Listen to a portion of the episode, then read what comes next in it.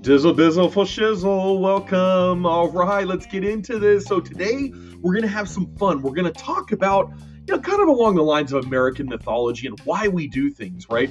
Why is Pocahontas so amazing? Why is John Smith so glorious? Why is Thanksgiving an amazing holiday that everyone just goes and spends money on and doesn't care about the past? No, that's a joke in that one. But we're going to focus on why we look at history, especially in our, our past, the way we do, which will help us to go forward in this one. Take a listen. Let's do this, people.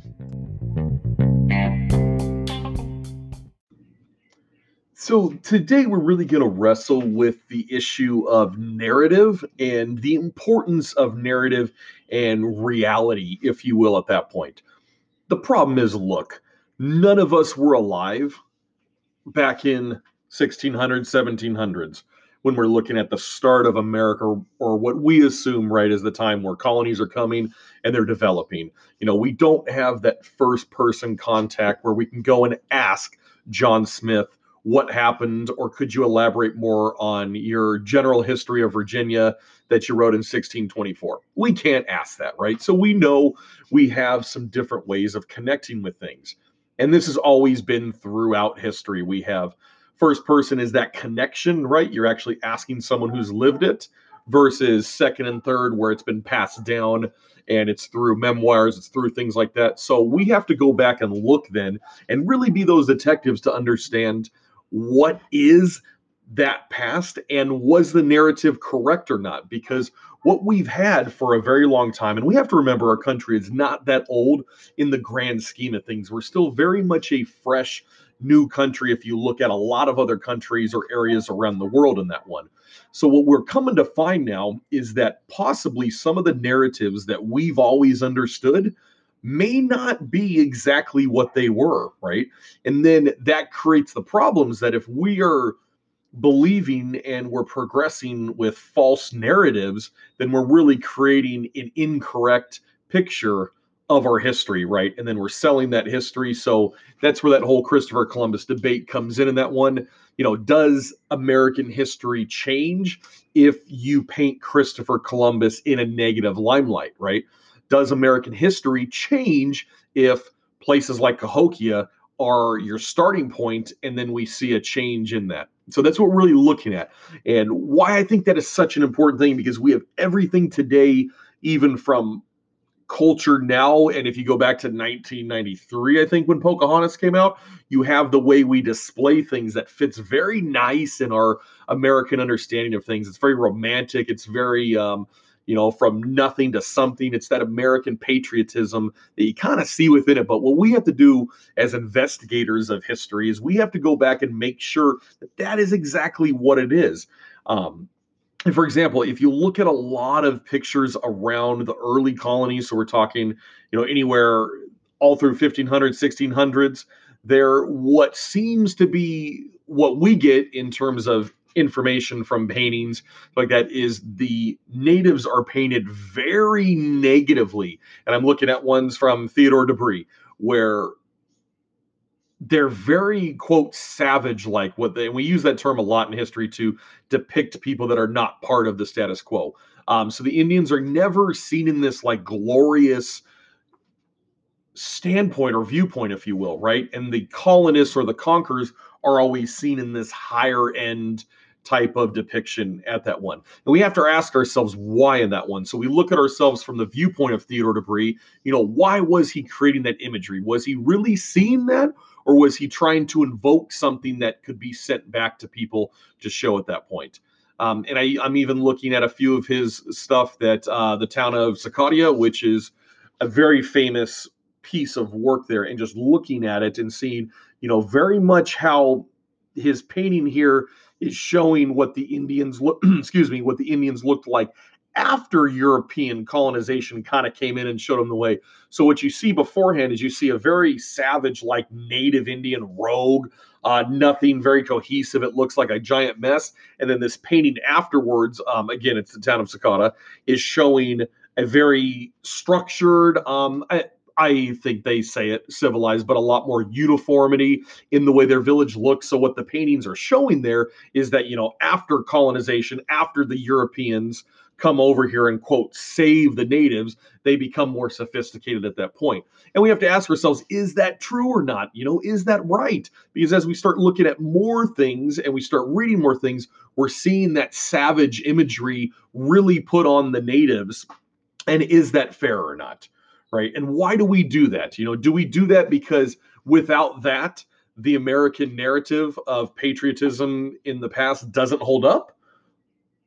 And if not, then why do we do it then, right? Why do we have false narratives or incorrect narratives at that point? And then what is our job as citizens of arguably the greatest country in the history of the world? What is our job to do? do we have to go back and recreate that false narrative and say, hey, look, this is what is, this is what we were taught, which is wrong. So let's rewrite history. Is that our job? And, and I think that is some of our jobs as citizens. We have to correct the wrong and we have to write the correct history, right? Because history is always usually written by the winners, it's never written by the losers. We know that because why? Because most of the time the losers are dead or they're enslaved or something's happened to them. So it's our job today with the facts that we have or we're uncovering to show that evidence so we can rewrite history the way it should be in that one.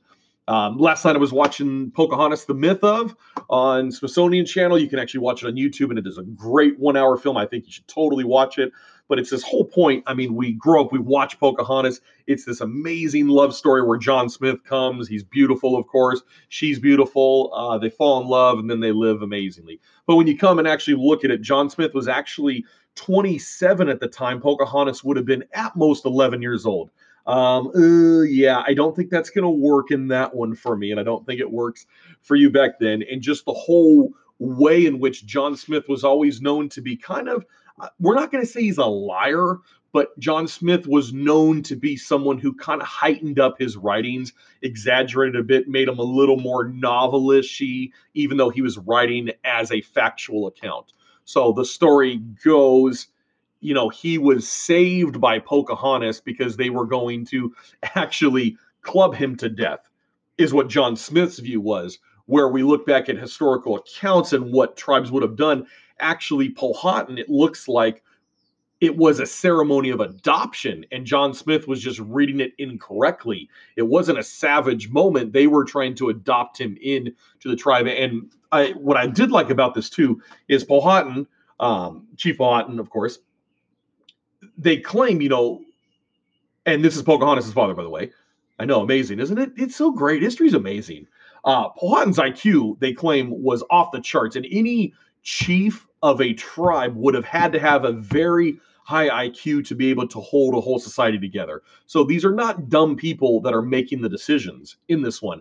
So having so much of this two different sides to the story becomes very confusing on this one. And again, this is something that we're raised with and that we see, you know, Pocahontas is a story, but it's totally different, right? Um, even so much as the view of looking at, remember, we talked about the other day that let's look at American history not from the West, right? Pointing west, let's look at it facing east. Okay, let's make that shift and see what those people might have seen. And the narrative goes that a lot of historians and lead investigators believe the natives would have seen things around like Jamestown. They would have seen the English as people that were trying to look for food. And so here was the narrative that we got from it is that they saw these people starving all the time because they were. They were, the English were not known to be people uh, when they were colonizing that were very well set up. They were very much, let's live off land, let's try this. Um, they didn't bring a lot of rations like the Spanish did. So they were going hungry very quickly. So when the natives were observing this, they were thinking that, oh, these people quote because they don't know english they don't know that they're english you know no one has a title but they see them as wow these people are starving all the time. Maybe they're in this new land because their old land has no food and they don't know what to do with it right? They don't know how to rule the land. They don't know how to uh, correctly invoke agricultural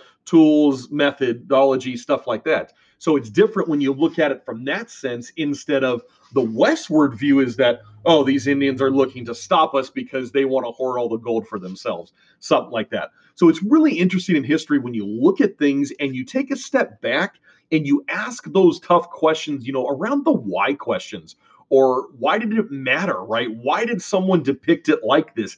Is this actual or was this depicted for a purpose down the road? And that's something that I think when we as young historians, we just take a textbook, we open it up, that is what it is.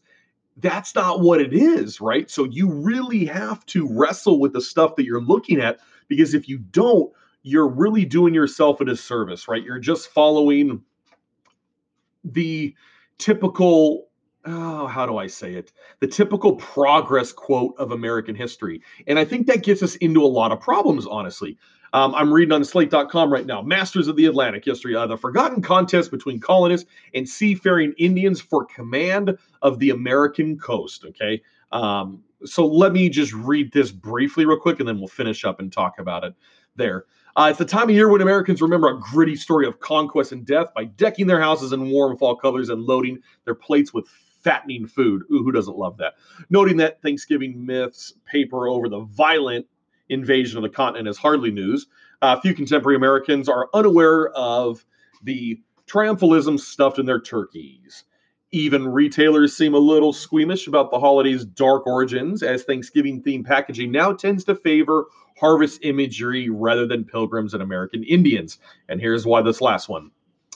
The iconography of Plymouth Rock and First Thanksgiving was invented in the 19th century when scenes of colonial beginnings were a common subject for painters. Ah, very important to remember there. Today, Americans' unease around the holidays' history has turned the subject of first contact into a cartoonist cliche. Artists now use the native perspective to set up jokes about contemporary politics. Uh, Indians call the newcomers illegal immigrants or gentrifiers, and so forth, even with some gifts about, sorry, this is a private beach. So, for historians interested in the true story of how English speakers came to dominate American shores, these images that reappear every November reveal common misconceptions. Cartoonist visions of the European arrival do not just obscure what happened, they distort where it happened. Renderings often zero in on the moment when foreign feet touch the continent. Artists depict Indians as passive and landbound while showing the English as active and seaborne, and they take it for granted that land was the only source and setting of conflicts. But first encounters do not always take place on soil, contrary to those pictures that stand on the beaches. Indians met colonists as fellow mariners, right? So I'm going to kind of stop it there because it keeps going.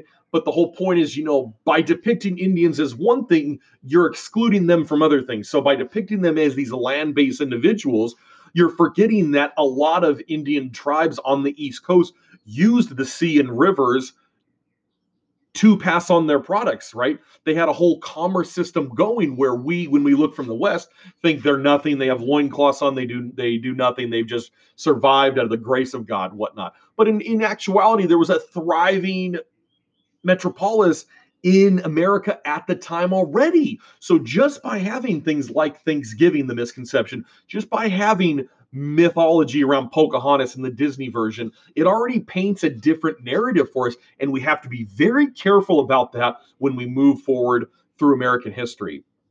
I am not saying discredit everything, not a chance, because there is some stuff there that is there. It's just tough for us to deal with. But what I'm also saying is, I'm warning us as we go through it, make sure you're focused on that, that it is okay. And I'm saying this as a very proud American it is okay for us to recognize our dark past. It is. It is also fair for us to recognize our glorious past as well, right? So I think you can do both because you want to learn from both of them, right? It's easy to learn when you win, right? Everyone thinks that. No one wants to learn when they lose, but honestly, when you're losing or when you have bad negative things in it, I think it's easier for you to see the changes versus how to constantly be a winner. And I, if you look at today, a lot of the BLM movement and a lot of the stuff, the Me Too movements, are coming out of the fact that we have not addressed our dark past, our dark history throughout certain eras. And maybe it's been one continuously. And so a lot of the stuff is the fact that we actually haven't dealt with it because we've painted our history in such a positive limelight. So if we can go back and look at it and rewrite it the way it should be teach it that way and then hey this is how we did in the past. This is how we're not going to do it moving forward. Then we learn from it and we're a better society moving forward